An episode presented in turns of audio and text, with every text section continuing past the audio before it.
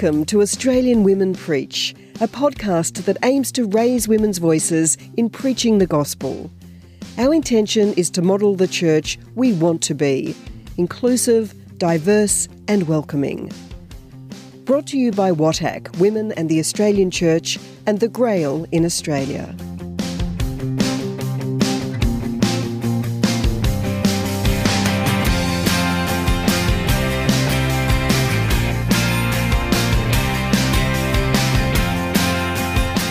Elizabeth Young, RSM, joined the Sisters of Mercy in 2008 after first studying circus arts. She's been a pastoral, liturgical, and spiritual minister in settings of youth, prison, immigration detention, parish, nursing home, and school. Elizabeth is currently an instituted catechist of the Wilcannia Forbes Diocese and parish life coordinator in Wilcannia. She blogs on Liturgy on the Margins about diaconal ministry in Australia, including both women and men. I share today from the land of the Barkindji people, and I offer my deepest respects. Here in Wilcannia, far western New South Wales, they are people of the river, which is called Baaka. It is the river here that gives hope, the river that gives life, the river that is always the same, yet always changing. In times of drought, it is the river that descends, dies, and is buried. And when the rain comes, the river rises to Easter life and hope again. This year, I've been looking for meaning in Gospel Option 2 for Easter Sunday morning Mass, Matthew 28 1 to 10. And I have followed the women to the tomb and beyond, from fear to fear and great joy, to great joy alone. We have come to hope again, and that is truly good news worth sharing. We first meet the women on the way to the tomb Mary Magdalene, or Mary the Tower, and the other Mary, the mother of James and Joseph. Perhaps they are baffled by Jesus' gruesome and bloody death. Then the earth shakes the angel rolls away the stone and there's fear all around. But do not be afraid, the angel says. And the Marys recognize Jesus' mantra. Yet their fear remains at first. With fear and great joy mixed, they pick up their robes and run to tell the disciples. Finally, the risen Jesus himself greets them, and though they fall at his feet, he repeats, Do not be afraid. This seems to do the trick. They rise with a mission, filled with life and hope to spread the good news of the resurrection, the joy of encounter with the risen Jesus. Now, that is the story. And the story of the Marys can be our story too. We can find meaning today and experience Easter, not just as a noun, but as a verb. That meaning has changed over the years for me. As a child, I remember chocolate eggs and bilbies, which I still love. But Easter was never a surprise and never scary. The tomb was just a scene in a story. Jesus rose as a matter of fact, and there was no faith needed. Yet as I've grown, Easter has taken on new dimensions and meanings. Life has ebbed and flowed like the river, and there have been times of drought and times of flood. I've seen Easter through the eyes of many different people, and the meaning of Jesus' resurrection has transformed, just as I have been transformed. And this year, I am struck by the theme of fear it appears in four places in this passage, and I recognize something of the Mary's journey. Perhaps you will too.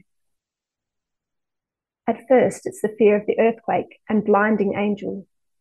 And who doesn't know something of this fear, of the unknown, the confusing, the earth shattering?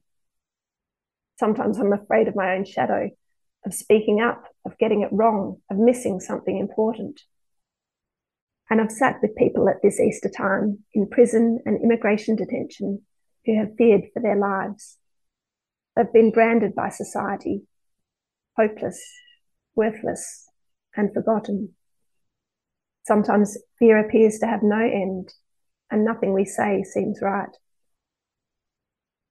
Yet nothing stops the river's flow, and so we keep moving like the Marys as they hear the angel's words of reassurance and unlikely resurrection, something changes.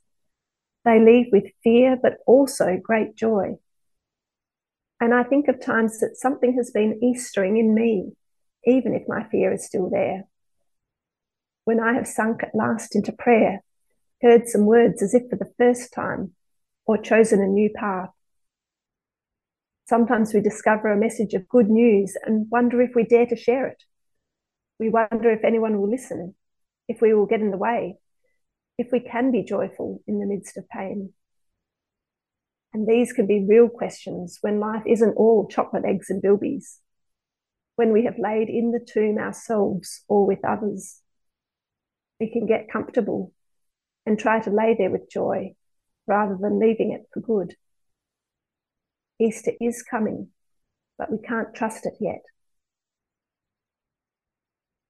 Finally, the risen Jesus meets the Marys and repeats his motto until it sinks in Do not be afraid. And the fear lifts. All that is left is great joy. The Marys rise with Easter life and confidence again.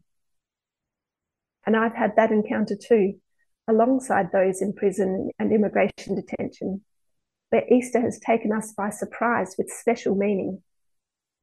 When we dare to share this impossible story, we see Jesus' resurrection transforming the world just as we are transformed. I've been touched by the joy of those without joy and the hope of those without hope. They have helped to take away my fear of God's love and power and made this celebration real. As you and I journey with the Marys in our own way, we can find meaning in our times of drought and flood.